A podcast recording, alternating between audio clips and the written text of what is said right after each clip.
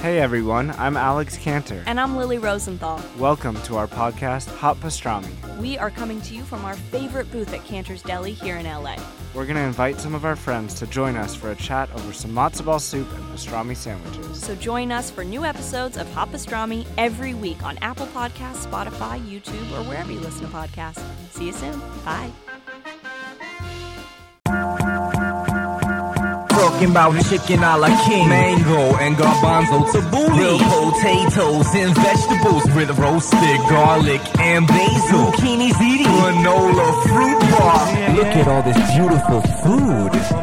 Mm. Guys, welcome to Green Eggs and Dan, where I interview amazing people with amazing minds, but all I care about is what is in their fridge. I'm very excited about today's guest. Today, I have a multi hyphenate, insanely talented stand up writer, actor. You can watch his amazing Netflix special. You're doing great. You can read his book by the same title. And he hosts the podcast Breaking Bread and Come to Papa. Please welcome Tom Papa, everyone. Bravo, bravo. I'm very excited to talk to you because I feel like you and I are kindred spirits in this world of comedian foodies. I think there's only a handful of us. Yeah, it's very true. I know. I was very excited to hear that you were uh, that you were doing it. It's very very similar path. Yes, and uh, I mean, I was a huge fan of your stand-up, obviously before that, and then to find out that you, that we also shared this was very exciting. And we'll get into all of that, but first, we're going to get into your fridge. You guys can see Tom's fridge on my Instagram at StandUpDan. I'm going to share the screen here. And I didn't alter it. I didn't move a thing. You you said it. I forgot, and I just went over sh- and shot it. I I have to admit, I was uh, I was contemplating putting my bread baskets in there. Oh, interesting. But uh, I'll let you take it, steer the ship. But uh, th- yeah, this was uh, this was nothing was moved or or altered, as you can. Tell. Well, I do want to talk about about uh, your obsession with bread because that is fascinating to me. But yes, this fridge looks like an amazing fridge. I mean, I've seen again, especially you're definitely the number one comedian fridge that we've had.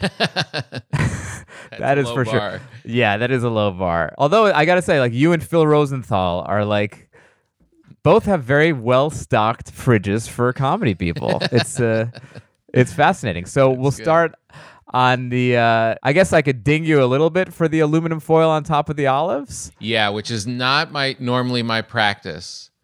I'll seldom when I open a thing of olives, I seldom use the whole thing. Yeah. But the proper way is to put them into a bowl or a Tupperware, get them out of that can, Yes. and put them in. But this was uh this was a a child sous chef on uh on Sunday who uh, wrapped it up and stuck it in there. Oh, got it. All right. Well, you know, I hope you don't get tetanus from it. Yeah, yeah.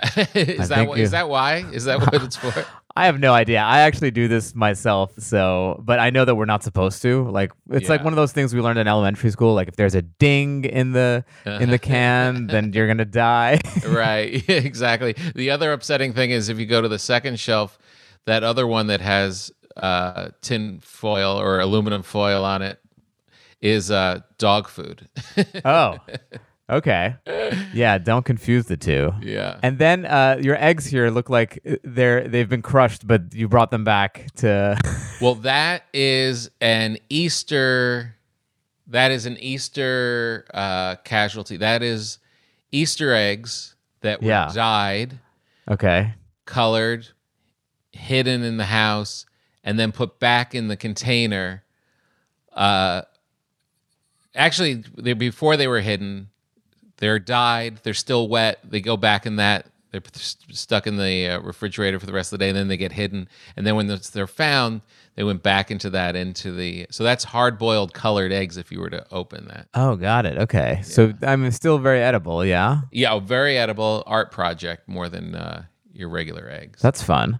You're a maple syrup guy. Yeah, that's uh that's my wife really. She's so hardcore. We've spent thousands of dollars on the real thing. Really? If we're even like in like a a crummy days in, she'll ask them, "Do you have real maple syrup?" And they're like, "This is the syrup we have." She's like, "Oh, okay." And then she'll reach into her bag and pull out real maple syrup that she travels with. Like she's so hardcore. She's so anti the just the syrupy high fructose American syrup that's not from the tree. That is so funny. And also, I mean, I get it a hundred million percent. I I think that the uh, fake maple syrup versus real maple maple syrup is like there's really no com- competition. Yeah, she's not wrong. She's definitely not wrong. But I would not. Uh, I wouldn't seek out with a passion the real thing if I wasn't married to her. It's so charming though when you're like in the you know in the in the Adirondacks and you're driving by and there's a house and they have like a little sign on that says maple syrup available. Yeah, it's very hard to say no to that. Especially when you're coming like from New York and uh, for that for everyone that lives there, they're like, yeah, yeah, more maple syrup, right? yeah. What's in the jars here, by the way? Are these mothers? Are these Where? uh um, yeah, that is uh, that um, the one dead center, the wide lid. That is one of the sourdough starters, the mothers, and then at the bottom shelf, there's another one you see tucked in there. That one, yeah, those are my two starters, and um, I keep them separate because they say, I mean, even though they're sealed, sometimes they're not as well. You don't want the yeast to contaminate the other one and alter it. So I keep them on separate areas of the refrigerator. Uh, the on the top though, that um, that kind of uh, imposter next to the starter. This That one? is- yeah, that is um, my daughter uh, fried. What'd she fry? I think she made like um, buffalo cauliflower okay? and there's something else, maybe a donut or something. She put in the in the Dutch oven a, a good amount of oil, and she's uh, an eco kid, so she saved the oil to be reused for another deep frying adventure. And then she went off to college, and we still have it in there. so, like like all college kids, she's very eco as long Yeah. as she doesn't have to do it. Yeah, exactly, exactly. I You mean. I, yeah, I, it looks like I thought you were like confying something in there. No, that's just Which- pure grease. I guess it's the confit, but without the actual, without the ingredient in it. And then you've got the. I, I love this beer that you have. You have Allagash White. Yeah, really good. Yeah, Allagash White is interesting. I went to the Allagash Brewery, and um, they're in Portland, Maine, Mm-hmm. and they the most beer that they sell is to Southern California. Oh, interesting. Yeah, And this is uh, probably the lighter of the batch, right? Yeah, yeah. They have a lot of.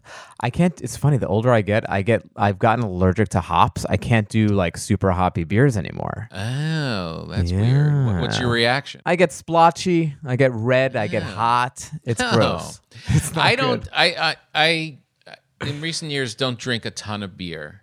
Like, Yeah. but it is like a when it's been really warm here in LA, and it is a good, nice little summery feel. Or if we have making the right meal, um, so beer tends to hang around for a while. Yeah. And then the Stella's next to it. That's that's usually because when if somebody comes over and they like, want a beer, Stella's like the new Budweiser. Yeah. That's perfect. Tell me about the Crush Orange. This seemed out of character. Totally out of character. We had uh, we had some friends come over. Uh, it was it was my a producer of my radio show's mother and father were coming over, and we had in our minds that they were going to come over. Uh, it became it started because I love martinis and his mom loves martinis, and we kept saying when the pandemic's over, like last April, we said when the pandemic's over in June of 2020, Yeah. we're gonna have that martini, and that quickly went to July, August, maybe October. We got shut down again, and just the interminable, uh, never-ending shutdowns. And we finally got to have them over to the house. We all had our double vaccinations. They came over to the house last Thursday for that ultimate martini, which was such a triumphant meal and cocktail hour. And it was the first time we even met. It was so great. I love it. And but my so the parents were all in on the martinis and having a good time, and my producer is a vegan and he does not drink alcohol. Okay. So I got him and his girlfriend Orange Crush and uh, bottled root beer because I figured, well, they'll, they'll got to give them something kind of fun. I mean, that is rough. A vegan who doesn't drink alcohol. Yeah, and he's a fun guy. He's a great guy. You you don't you don't like feel like he needs it to keep fueling the conversation or anything. Right. Um, but you also you when you, if you look over and see somebody just drinking some tepid water, Yeah. it makes you feel bad about yourself. So I figured if they had orange crush or root beer, it would look like they were having fun, and it would add to the rest of the, the dynamic. Uh, that's very thoughtful of you. Yeah, I think they did go for one orange crush. I don't think they touched the root beer.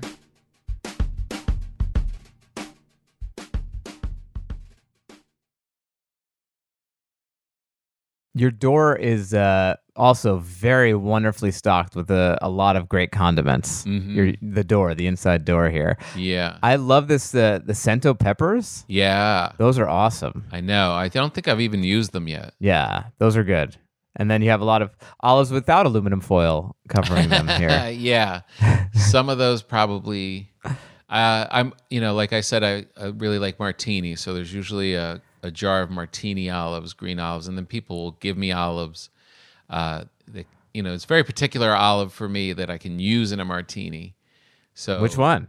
Well, the what's the brand? Um, if you can zoom in on the red lid there at the bottom by the A1. This one here? Yeah, any of those. That's that's the brand. Oh, me, mezzette? Mezzetta. Mezzetta, yeah. Mezzetta. Mezzetta uh, has a great martini olive, and it's just the right size. There's no pit. Those might be in vermouth, actually. Those are good. My friend Dave Hill, who's a very funny comedian, he really loves the Mezzetta garlic stuffed olives, which, uh, you know, you're only chomping down on a big clove of garlic after you're done with the martini. get, get your courage up. What is your take on the blue cheese stuffed olive? You may see them in there. Actually, there's some in the fridge now. I'm not sure where Oh yeah, that someone gave me. Uh, unless you're in a steakhouse and they are filling it up with the fresh blue cheese, I have not found a jarred blue cheese stuffed olive that is anywhere close to feeling fresh. yeah. I don't. I mean, it seems like pretty easy to make your own at home too. Yes, good point. Yeah, Really good point. That would that's actually I don't know why I never even thought of that. That would be perfectly. That's a great great little twist. Uh, get some fresh blue cheese and do your own. I love the idea. Like the garlic is good, you know, garlic cloves stuffed in a jar in Mezzetta and sitting at the supermarket that could be there for a year. yeah. Blue cheese, No. it's just it's just the consistency just is lame. It's funny whenever I go to when I have a martini, I usually have it with a twist. Mm-hmm. And but if I'm at a steakhouse, that's when I'm like, give me the blue the stuffed blue cheese olives. Yeah, it's a we're the whole reason for being there is to see if you can survive a heart attack that night. So throw it on. Right. I love the museum of butter that you have here in the middle. You've got one here on the left, one on the right, and then there's a space in the middle for for the first place, whoever that's going to be. I assume that, that that's where the Kerrygold goes, and you yeah, ran you're out. exactly right. Um, I, if I can see, if- I wonder if I even have the picture. Uh, that you're exactly right. You you nailed it. On the left is the salted, Yes, and then on the right is the unsalted. right. Land O'Lakes, which Right. ha- I thought Land O'Lakes got canceled, or maybe just the no, just artwork. the- just the it's so funny that when that happened because it was the artwork of the Native American woman with the bounty in the middle. right. and now they changed it and they now it's just a barren landscape and there's nobody there and i was even more offensive because i learned as a kid that you cut that out and if and she was on her knees with her bounty. Do you know this yeah. trick? No. remember this trick? So she's you, you see her knees and her skirt and she's holding the stuff and very pretty and with her native american headdress. And everybody deemed that that wasn't cool anymore. But i used to take it you would we learned that you cut the land o'lakes out uh, the cardboard out. And like mad magazine if you folded and then folded again you could bring her knees up to her chest and they looked like boobs I remember this. yeah has I nothing d- to do with being racially insensitive it's totally misogynist but it was just race. you would raise the knees up to the and i literally was showing my daughters this trick that i used to do with my friends when i was a kid and like the next week is when she went away oh my god, that is so funny. Have you tried it now with whatever barren landscape is to see what happens if it's you like so put bad. them It's together? just- no, there's no fun. There's no sex. There's nothing. oh, just Um, bland non-sexual butter. So in the middle, though, you're right. In the middle, it's better than Kerrygold, though. There is a French butter that a friend of mine turned me on to. It comes like in a wheel, Oh yeah. and I can only find. I've only found two places in LA that has it. I forget the name of it. I'm, I apologize. I can't. Uh, I'm horrible with French names, and I can't find the label. But if I if I do, I'll, I'll let you know. I'm sure if you just Google French butter, it'll come up, guys. Yeah, maybe. Uh, but it's uh, that is the spot in the middle. That is the special French butter spot, I love it. which is now probably because of when I took that photo. It's been on the counter for a day. What is the rule for having butter out? It- can you just? Ha- Oh, I have a friend who has it out all the time. It's very controversial, very controversial, and I have a good name droppy story about it. Oh, wonderful. my wife was always always when we started living together uh was always a butter on the counter person Okay. and i grew up it's all how you grow up i was the butter in the refrigerator person which is what it was in my house. And my wife was always saying it's fine on, on the thing and it's soft ready to go. And Yeah. i said you know it's disgusting. And i did martha stewart's show and we were doing a cooking segment and i decided well in the middle of this i'm going to settle this. And I and I as we are making crepes or something and i said to Mar- i asked martha butter do you leave it on the counter my wife likes to leave it on the counter do you leave it on the counter put it in the fridge she just shook her head and said you don't leave butter on the counter and i was like whoa Whoa. so I really was like, I won that argument because I have Martha Stewart on my side. And then, those in the ensuing years, I got into bread baking. We use a lot more butter. Uh, I quietly let her just keep it out. We don't really talk about it, but it's out all the time. So I decided to uh, do a little bit of a deep dive, and the it seems like the agreed science is if you're going to use it within the week, leaving it out is fine. It doesn't create any more bacteria. It's totally safe. Covered, it's totally safe. Uh, you don't want to leave it, you know, longer than that. Interesting. Yeah. So I still feel like if you have the time and a little forth forethought, you could take that beautiful butter out 20 minutes before you're going to need it for your toast. And then when it's done, you put it back in the refrigerator. I can never do that. You're I mean, that that makes sense. That's exactly what should be done. But I'm always like, it's like 10 seconds left in the toaster. And I'm like, oh shit, the butter. And I take out a brick, a brick of butter, and I just try to, I try to put it on the bread, but then it just like cuts into the bread. Yeah, it's a and it's- clanging. And Oh. then- Or I'll put, I'll put like the, I'll cut the pats off. I'll put them on the bread, and I'll put it back in the toaster, and then it melts through the bread, and like it ends up on my toaster. I know. It's a it's an awful thing. I think I'd rather risk the botulism or whatever it is that I would get from having it on the counter. well, do you ever use ghee? You ever cook with ghee? Not not really. No, That's like a, I guess it's like a clarified butter. Exactly, and that they say don't put in the refrigerator. That and that they say you can keep out for months. So Hmm. I don't know what the science is behind any of it. It all seems a little creepy. I mean, ghee is basically butter without the milk solids. So I guess if the milk is the thing that attracts the bacteria, that makes sense. Right, right. I don't know, man. There's only a couple dishes I've made with uh, with ghee, and it's it is good. It's a nice it's a nice in between oil and butter. yeah, and you feel ethnic. You feel exotic when you cook with it. Totally, totally. Because yeah, yeah, you're always putting cumin in something, and maybe some almond slices, and yeah, Absolutely. now, I'm not surprised that you have the discipline to take the butter out 20 minutes before because you've gotten into bread baking. And bread baking, I tried to get into it for a while and it was just like I don't I, I I'm not a very good savory. uh, I'm not a good sweet sh- sweet cook. Like I'm I'm not very good at pastry and and desserts just cuz it's so precise. And I thought that the precision that came with bread making it's like precision, but then over like days, I was like, I can't do this. This is killing me. Well, I was the same as you. I'm not I'm not really great with cakes and pastries. That is too much precision for me, but bread is somewhere in between. It's it's precise ish. It is time consuming. It definitely you have to fold it into your life and it's not like, hey, I'm gonna it's like one of those things like when you see a recipe, you're like, let's make this tonight. And then the first line is uh, you know, leave the butter out for 24 hours, you know. Yeah. And you're like, oh, I'm not making these now. or or leave like 24 hours for rising time.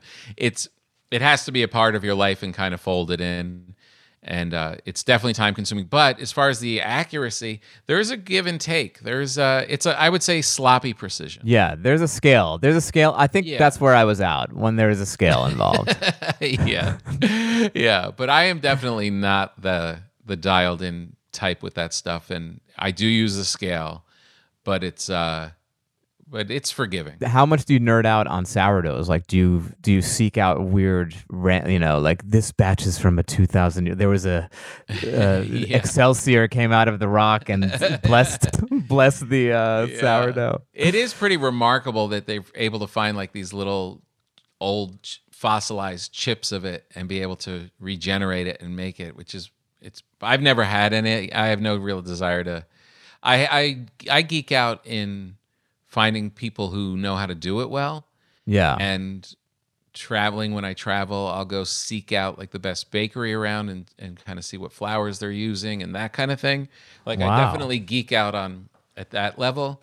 But uh, as far as finding the actual starter, that thing seems like a like kind of a an isolated part of the quest, which I don't think it would make much of a difference. I'm more interested in finding different flours that are pretty unique that like people have reintroduced to an area where it used to grow like in like in southern california there was like this certain kind of wheat used to be grown here and it, it's no longer uh, there but people have the seeds and a farmer like recultivates it and now we're able to get back to what that natural wheat was from that region like Yeah. that, that interests me so yeah I, i'm pretty deep into it There's a lot of that happening in the South. I feel like there a lot of finding like the grains that haven't been used since like the 1800s and re you know the yeah like the rices in Carolina and stuff like that. right right There's a Yeah, lot of people nerding out on that. Yeah, there's something to it. You know, there's some, there's definitely,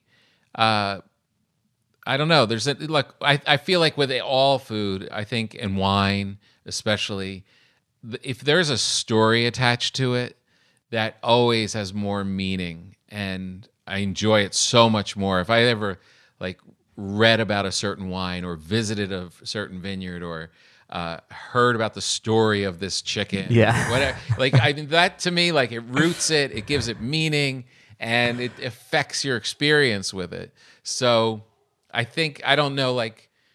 Does it matters that you're growing that rice again there? Like, is it good? Like, is it better or not? I don't know, but it's a cool story.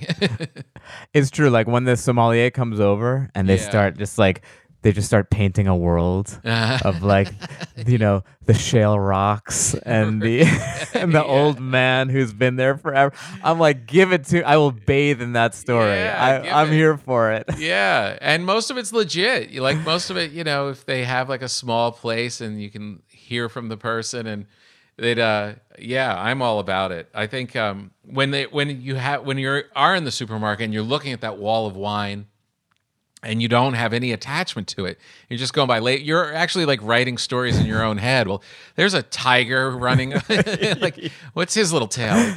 It's too. But if you just know one, it's it's so much richer. So I think my your pandemic obsession became bread. I'm assuming mine became wine, just because I was like, I'm going to be drinking a lot, so I might as well, you know, be a be an educated alcoholic. Yeah, yeah. And I feel like there was a moment on your podcast, on the Netflix podcast that I was doing, where you and I went off on a little funny tangent, and I don't even remember what it was, but we both said like Nebbiolo. We were talking about, uh-huh. and I was like, "Oh, Tom Papa knows his stuff when it comes to wine." yeah, I had a similar thing. Like my pa- my bread started way before the pandemic. That was like Okay. years before. So I was just kind of like caught the wave of everybody coming in.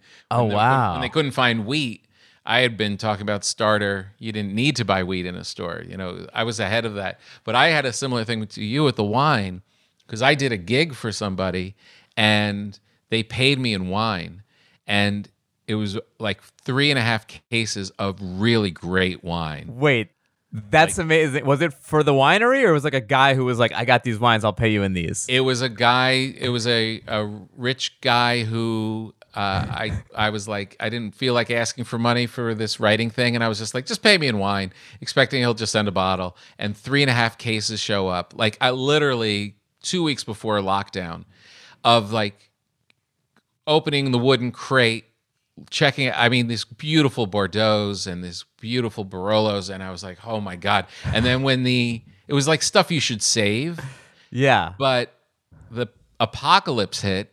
So I was like, if not now, when? yeah. So I literally lived, I literally only have a couple bottles left.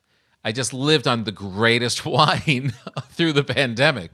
Oh We- my God, I love Yeah. it. Oh, so great. Yeah. If you ever get a gig and you're like, I don't know what to charge or I don't know what to just say pay me in wine and just see what happens. It's a great little trick. That is so smart because wine people love sharing their wine. hmm So it's a very smart, it's a very smart move. Yeah, it's really great. And then I've had other love that. people do it and they'll just, you know, they'll just pick a really great bottle from Wally's or whatever mail service is going to send it to you and they usually you usually do really well with those. yeah. It's funny. I went to dinner at a friend's house last night. I haven't seen her in a long time. And she married this dude and they have a house and they don't they don't care about wine at all. Like they're uh-huh. just not wine. They're tequila people. And I was like, let's have some wine with our dinner. And he wasn't home yet. And she was like, just get whatever you want from the wine fridge. And I opened the wine fridge, and it was the most insane, like amazing, insane wines. And I'm like, I don't feel comfortable opening these. Like, text him, ask him what he wants. So she texts, he's like, no, no, no, he can open whatever he wants. It really doesn't matter. So I went nuts and like started with like a '96 Burgundy, Whoa. and then like a 2006 Chateau Neuf du Pape. I was like. A kid, like they just didn't care. the They're like, "Yeah, we got these for our weddings. We just don't know what they are." Yeah, go ahead, have at it. it was That's amazing. best. Oh man. I have a brother-in-law in New Jersey who has a small wine cellar and I just always bust him that when I come I just get to pick whatever and it just kills him. It just kills him cuz I'm just like rolling in there like just looking to hurt him. oh, it's so good. It's the best. Yeah, Did you when you when you're on the road, are you seeking out restaurants and stuff like that or do you basically go go to the hotel, do the show, go back to the hotel? usually have like try and get one meal, one decent meal in. It depends, you know, it depends on the schedule and stuff. If I'm there for like a weekend, I'll seek out and try and find something good. Uh, usually on the first night when I'm not going to be out too late performing. Then when Yeah. Friday, Saturday comes, it's so late. You're rolling off stage at like midnight. Yeah. Uh, but a lot of times, the one constant though is I'll always try and find really good coffee. Oh, I'll okay. try and find a really good. I I actually try and plan my hotels. Can I walk to a good coffee shop? really? Yeah, because it's an indication that you're in a pretty cool environment. That Right. If you're able to walk to really good, you know, thoughtful coffee, that usually means the neighborhood's going to be kind of cool, and it'll be a walking kind of a area. You know that kind of thing. That usually dictates it. And if you have a good, and if you have a really good coffee, sometimes when you're buzzing on the road and moving quickly, like that is your kind of like uh, experience more than the the nice restaurant. That's a very interesting litmus test for a cool neighborhood or a Mm-hmm. or like a good neighborhood to stay in is like do they have a La Marzocco machine? right, exactly. Yeah, or a bookshop. If they have a bookshop, you're usually getting into the, the right area too. Yeah, that's hilarious. Tom is a highbrow bread guy, but let's talk about lowbrow bread. Wonder Bread has a very fun history. It was invented in 1921 and got the name from an exec at the company who saw an international balloon race and was filled with wonder by the scene of hundreds of balloons creating a kaleidoscope of colors, resulting in the iconic red, yellow, and blue balloons on the logo. But where the bread really took off was in the 1930s when they pre sliced the bread. This was a revelation. In fact, it was the best invention since nothing because sliced bread hadn't been invented yet. However, there was a little lull in slicing during World War II when a steel shortage for the war effort caused Wonder to donate their slicers to be turned into weapons. That's right, Wonder went from slicing bread to slicing Nazis.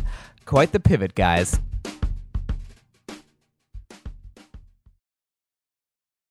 Okay, back to Tom.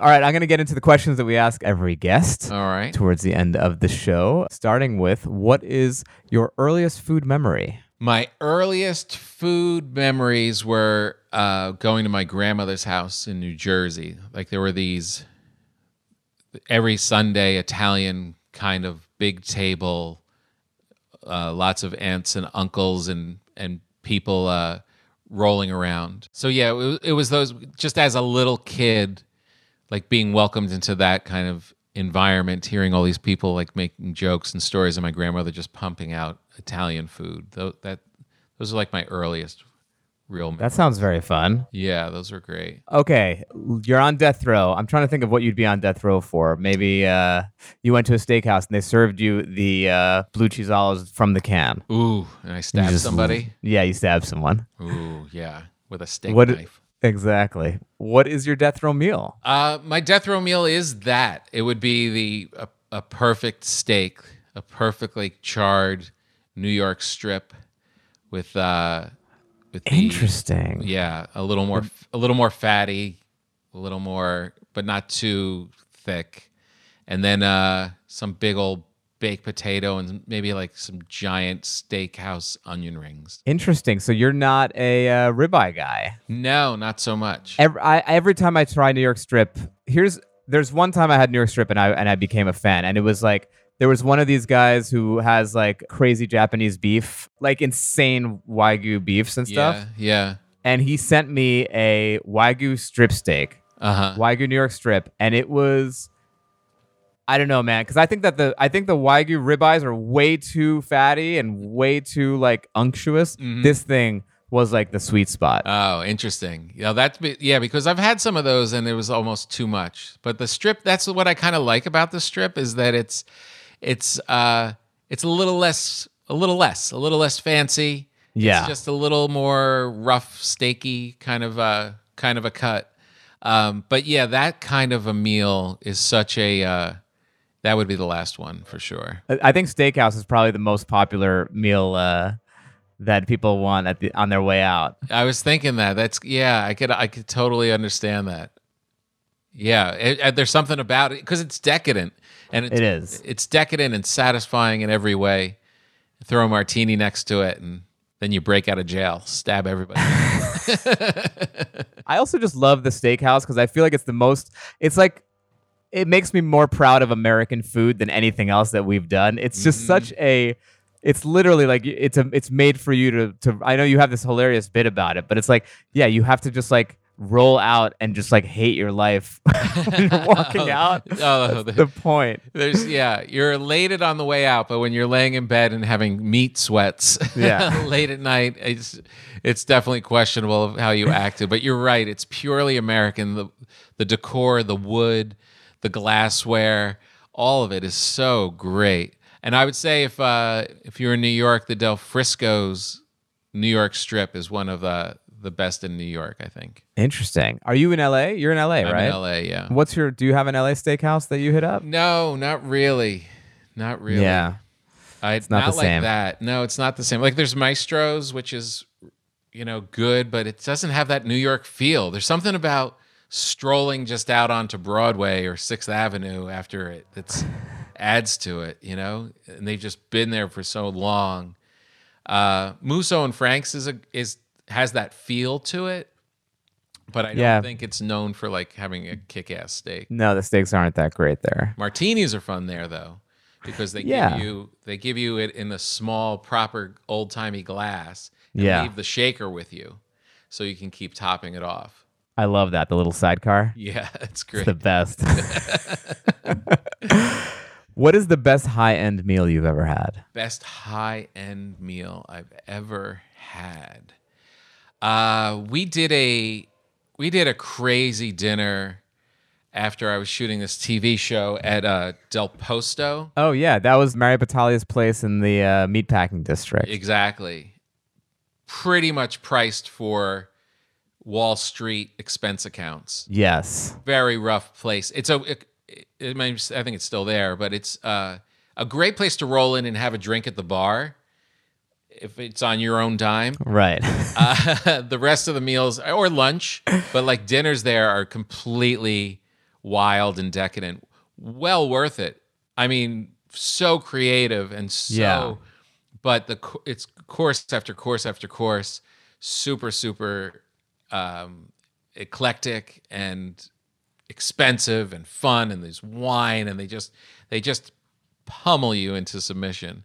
Uh, Yeah. that was probably that. There was one night when we had uh, some fancy people there, and just sitting there and having that meal. That was probably the most decadent. yeah, not having to pay there is is a real treat. A real treat. There's certain places you shouldn't pay as a regular person, and that's that, that is one of them. It's not built for for that. No, it's built for expense accounts. It's not like, hey, let's split the bill. You Venmo me. No, it's not a Venmo me type of place. This is eight guys from Goldman Sachs cruising in there to seal up some million dollar deal.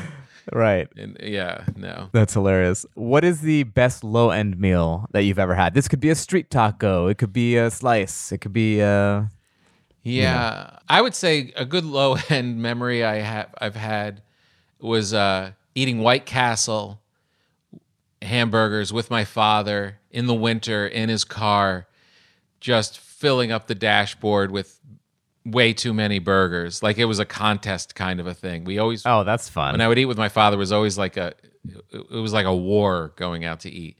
And I love it. Just having like those little shitty burgers and those little cartons steaming up the windows. I love it. Uh, yeah, but it was heavenly. Do you have a favorite drunk food? Nachos. Nachos. Yeah. Interesting. Nachos. Loaded, like fully loaded. Yeah, no meat. No meat. No meat. That's it's too much. But just the melted cheese, the salts, the using your hands, racing against the coagulation that's going to occur the minute you stop eating it.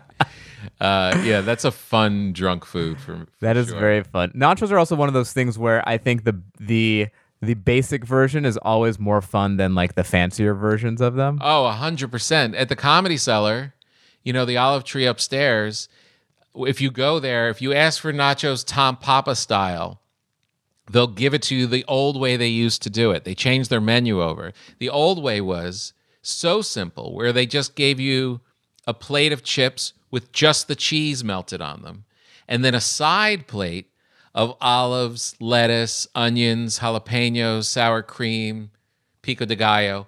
And then it was up to you how messy you wanted to make it. But the purity of just the cheese and the chips was a stroke of genius. And then they changed the menu and they glob it all on. And you've got the big mess and you're digging through beans with your fingers. And it's a horrible, horrible disaster. But it's on the menu. But if you do ask for the Tom Papa, they'll give it to the, the old style. I love that you were so frustrated with the new one that you were like, "We need to have a talk, guys. Furious. Furious. you need to bring them back, and it has. I, I will. I will stake my name on it." two things, two obnoxious things I've done there. That was one of them, and the other was I. They also keep a jar of the right size olives for the martinis under the bar oh yes, because they go with those little shitty comedy club tiny. Disgusting green olives. I'm like, I can't. they- put like six on a thing to try and please me. It was like, no, you're doing it all wrong.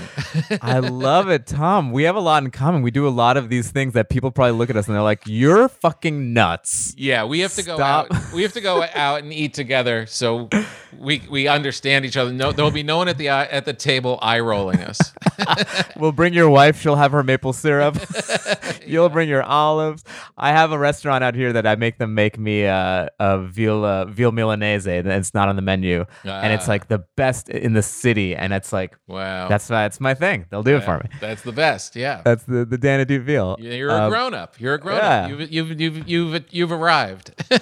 And you know, people think that people think that we're picky eaters. That that not that we're picky, but we're so fussy. Mm. And It's funny. One once I was like, I need to stop being so fussy. I'm just I'm not I'm always the guy who who tell recommends the restaurant and I, you know, get my friends together and this is where we go. I was like, I'm not gonna do it once. I'm gonna I'm gonna go out with my buddy and I'm gonna let him pick. I'm not gonna say shit. We ended up going to like an awful cheap sushi restaurant, which if there's anywhere you're gonna cut corners, don't do it on sushi. Yeah. We went to like Sushi Stop, which is like a play on GameStop. Oh, like they thought that was like a fun name, and it was so awful, and it was not enjoyable. and I was like, you know what? This was my lesson. I need to be fussy because there's a reason. Yeah. You know that we're, we're the ones that know. We're the Yeah, ones in you're the doing know. The work. You're doing the work. we're doing the work. It's funny. Do you have a favorite hangover cure? Hangover cure? No, I really don't. I mean, the key is to just drink a ton of water when you get home to the point where you're you're gonna be getting up five times to head to the restroom, but Yeah. it's your only only hope. And if it doesn't work and you just shot, just grease, just anything greasy. Yeah. and, and then an early drink. it depends how bad the hangover is. uh, but yeah, something greasy like like like when I'm wake up after, even if I'm just mildly hungover, it's the eggs, egg, bacon, egg and cheese sandwich yeah. is the uh, usually does the trick. That's another one that I think that the crappy New York deli one is better than any of the fancy ones. Yeah, Sam Sifton wrote about that in the New York Times during the pandemic that he really missed those sandwiches just sitting there at the deli, just like the little crappy ones on the thing, to the point where he replicated it at home and he realized the key was to wrap it in the paper, the foil in the paper. Oh, Let it steams sit- it. Let it sit on the counter for a bit. That's genius. yeah. I know. I haven't so tried it, but it sounds like it, it has to be right. the restaurant that I missed the most during pandemic was a place that I haven't been to in like a decade, but it was just like I want to be in the dining room of Balthazar when it's just like popping, Yeah. like just loud and grand. Like S- the best so great i had one night i had one night there when it was almost closing time and it was snowing outside and they just let us come in and we were like the only table left in a snowy new york night Ah. oh that was a that was a special one magical. yeah Do you have a favorite celebrity, like food personality, celebrity chef, other than yourself, other than Tom Papa? I I really uh, I really admire and love talking with uh, Chris Bianco. Chris Bianco, who is he again? He's the one out of uh, Phoenix, Arizona. He has uh, Pizzeria Bianco. Pizzeria. Yeah, Yeah. he's amazing. He'd be a good. Really? He'd be good. Uh, I did him. I had him on my podcast during the pandemic, and he didn't have a great connection, which was a real bummer. Like I, I want to sit down with him in person, but I've been there a couple times. He's just an artist. He's an artist, but in this blue collar New York Bronxy kind of way. This just loves this, loves what he does. Is very visceral. He's a no bullshit guy, but he's really passionate, and uh, he's he's not. You know the the problem I, I I find with some of the people who get popular, the chefs and stuff, is they it becomes a little bit too much about their image and they become TV people rather mm-hmm, than mm-hmm. chef people. And he is just a just a chef. Yeah, it's true. It's funny. I was talking to Jacques Pepin earlier, and he was saying it was interesting for him. He was one of the first TV chef personalities. Yeah. And he was like, no one was, you know, I literally just wanted to do it to educate people, just to reach more people. Like it had nothing to do with like, because his ego was st- was at the time was way better stoked by like doing what he was doing, which is like he was working for the prime minister of France, and like the Kennedys wanted him to be their chef. Yeah. And he was like, "No, I'm gonna go teach the masses on PBS." Yeah, no, those people who it's really about the passion of the food and what they're doing, those are the best ones. And Bianco is definitely one of them. I've been there a couple times. I love their pizza. I remember having a pizza there that had pistachios on top of it, and I was like, "That is wild and so good." It was like a pistachio pesto or a sauce with the pistachio. It was so good. amazing, amazing. His food is fantastic. Yeah, and he he uh, hooked up with I forget the other name, but there's he's canning his own tomatoes now. Yes. I actually during the pandemic when they were when they weren't open, they did a fundraiser and I got this big poster, Bianco something tomatoes. you were like, "Just pay me in tomatoes." Yeah, so I, I, I have it hanging in my uh, in my kitchen. Yeah, I hear his his tomatoes are legendary. They're good, but they're not that easy to find. Actually, Yeah. I don't know what what's up. Are they not San Marzano? They are, but they're grown in California. Oh, interesting. Because you know Yeah. the Italians make this big deal of like you need the volcanic ash to. Yeah, yeah. Good for him to recreate that here. I like yeah, that. Yeah, it's pretty cool. Okay, so you're on a desert island. There's Mm-hmm. one food that you're going to eat for the rest of your life, and you're never going to tire from it. Mmm. It would be bread. That makes sense. It would be bread, but like a good, real bread. Like there's something there's because that's the all the other options. Like if you, I love wings. I could eat a steak. I could yeah. There's a lot of those things, but they're kind of the stay the same. Mm. It's like a good, well baked bread that's just flour, water, salt, and yeast with like really mm. good flour. It'll change from when it first comes out to like the third day in, and it lingers, and it's very much like wine. It's it's always surprising and and different, and yeah, I would go bread. Where when people started cooking bread during pandemic, and you had been doing it already for years, were you like, ah, man, I was following this band before they sold out?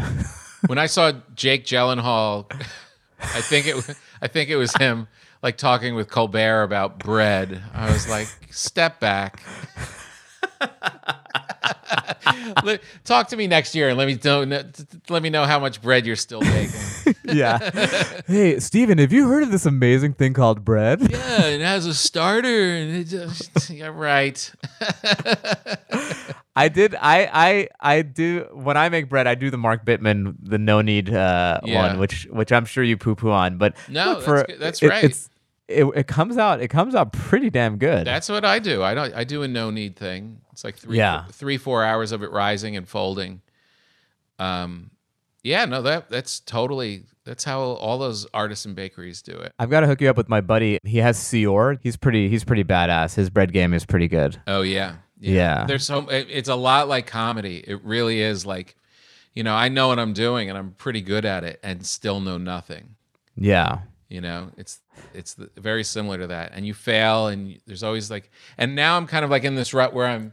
I've been making. I I wanted to just dial it in and know that I had this consistent kick-ass recipe, but then it, then in, you start to crave like, well, I'm getting kind of lazy. Like I should be expanding and doing other things and trying different flavors and stuff. So that's Mm. where I'm kind of headed next. I love those uh, like the German breads that are super Ooh, dense with yeah. seeds. It's like more seed than bread.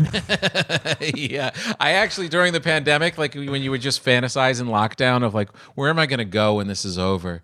I just kept looking at all of those, like the Netherlands and Copenhagen, and looking where I'm like, I'm going to go on a bread tour and just hunt the darkest, coolest breads in these great, clean cities. I just something about that really attracted me. Well, I just I just found out yesterday that there's a restaurant in Culver City called Destroyer, and the chef is amazing. He's the same chef from Vespertine, Uh huh. and he's he just started making one of these like Icelandic like thick ass seeded breads that Oh, he's yeah? selling.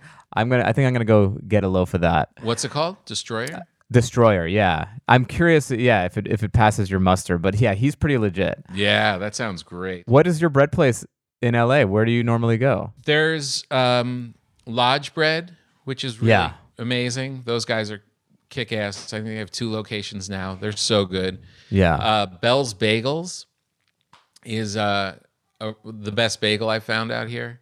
Um, and they were working with Bub and Grandma's. And Bub and Grandma, uh, Andy Kadin is the the founder of that, and they supply bread for everybody. Like they supply bread for Mozza yeah. you know, which is crazy that you're supplying bread for Nancy Silverton. Like he's all over the city and so dialed in. Uh, they don't have a retail spot yet, but you can. They're so popular that everybody advertises we carry Bub and Grandma's bread. Oh, cool. Yeah. Yeah, there's a Tartine. I think Tartine opened and then they didn't. And then I don't know what happened. There was a. that one closed, like the big happened. manufacturer closed. Yeah, yeah. but they still have a spot in uh, Hollywood, and uh, that bread's still it's still pretty great. still the champs. Yeah, Yeah. Okay, what is there a food that you can't stand eating? beets. Really?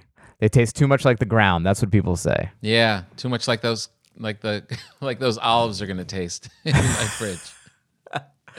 No beets. Yeah. I'm I'm okay with. I I feel like I've got I got. s I love beets, but the the goat cheese beet salad craze just like fucking enough already. I know it really. I can get them down if I have to, and some people can pull it off. But it's definitely my one.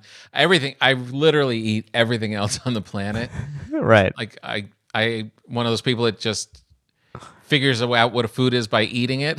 Right. Like, uh, I have no problem with eating anything, but something about beets. It's probably a childhood thing. I was probably made Yeah. to eat them from a can or something. Yeah, that's probably it. Yeah. Well, but it's okay. I let. I, I that's that's an easy one to. Uh, that's a lot of people's can't stand food. Yeah. Oh, that's Yeah. Now my favorite last question, my favorite question, which is what is your restaurant pet peeve? Oh man, there's a Comics have so many. Yeah, Comics have so many of them.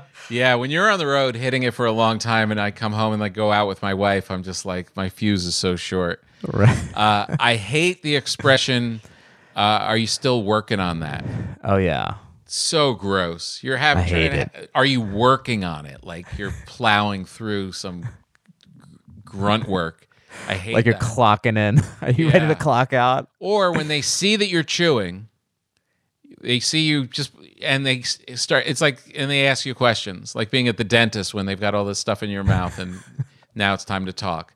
It's like don't just leave. Just it's a fine line between taking care of you and leaving you alone. Yeah. You know, there's that. That's why I love like Musso and Frank's, like those places that have career waiters. Yes. the old school They know pre what they're doing. the, the pre woke guys that will like ask you like, and what'll the lady be having? Like they won't like even ask her. right. Oh, I love those places. He's got a Land O'Lakes carton in his pocket to show you the trick. hey, let me show you some boobs. Hey, check this out. yeah, no, that is a that is a great pet peeve. It's it, because it's it's true. It's kind of like read the room, read the table, know when to jump in. Like if I'm telling like a really like you'll be like telling like a really depressing thing to a friend. Yeah. like and then my grandmother's last words were and they're like, "Hey, you guys ready to start with some uh, jalapeno poppers?" Or the worst, when you turn them away, when you're like, you legitimately need one more minute to discuss and figure out where you're headed. And then they take that as an affront and just ditch you for an hour. It's like, Right. come on. You know, this isn't a contest. Just right. let's get through this. You're not you're not my like my doctor where it's like eh, Yeah. okay, you're gonna have to wait 15 minutes for when I'm ready. Come on. yeah, no, just give me a couple minutes means a couple minutes. Tom, always such a pleasure to talk to fellow comedian foodies. Thank you so, so much. It makes me feel like, especially in front of comics, because they feel like we're so fussy. It's always good to ha- to know who the other guy is out there fighting the good fight. Yeah, we're called. It's called thoughtful. I mean, how many? Yeah. You know, this life is short, and you and, and, is- and once you've once you're a grown up, it's like why waste time with shitty food? yes, exactly. Thank you. Uh, Tom, uh, where can all the people find you? Uh, go to tompapa.com. That links, links you to everything tours and podcasts and socials and all the rest of it. My podcast, uh, Breaking Bread with Tom Papa, is on there. All my tour dates. Just go to tompapa.com. Fantastic. And if you haven't seen Tom stand up, he's he's one of my top. He's you're on my Mount Rushmore of comedians. Oh, that, that means Yeah. a lot. Thank you very much. Very very funny. Uh, thanks for thanks for dropping by. All right, we'll have a meal sometime.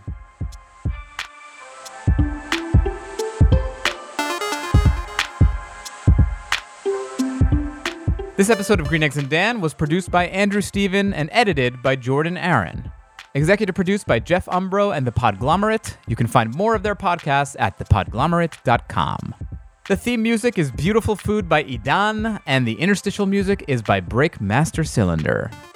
If you like this show, please tell a friend, share an episode, leave a rating and review on Apple Podcasts, Stitcher, Spotify, or wherever you listen to podcasts. It's really important to us, guys. Please do it. If you want more Green Eggs and Dan action, follow me on Instagram and Twitter at StandUpDan. Also, we have a YouTube page where you can actually see me and my guests going through their fridge in addition to other videos. Just type in Green Eggs and Dan in YouTube, like and subscribe please we need a lot of subscribers on that page. You will really enjoy it. It's a very fun element of the show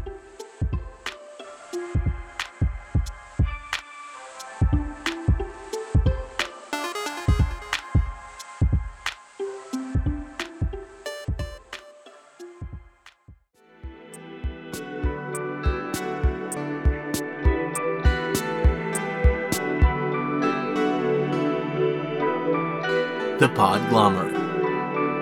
A Sonic Universe. Seeking the truth never gets old. Introducing June's Journey, the free to play mobile game that will immerse you in a thrilling murder mystery. Join June Parker as she uncovers hidden objects and clues to solve her sister's death in a beautifully illustrated world set in the roaring 20s. With new chapters added every week, the excitement never ends. Download June's Journey now on your Android or iOS device or play on PC through Facebook Games.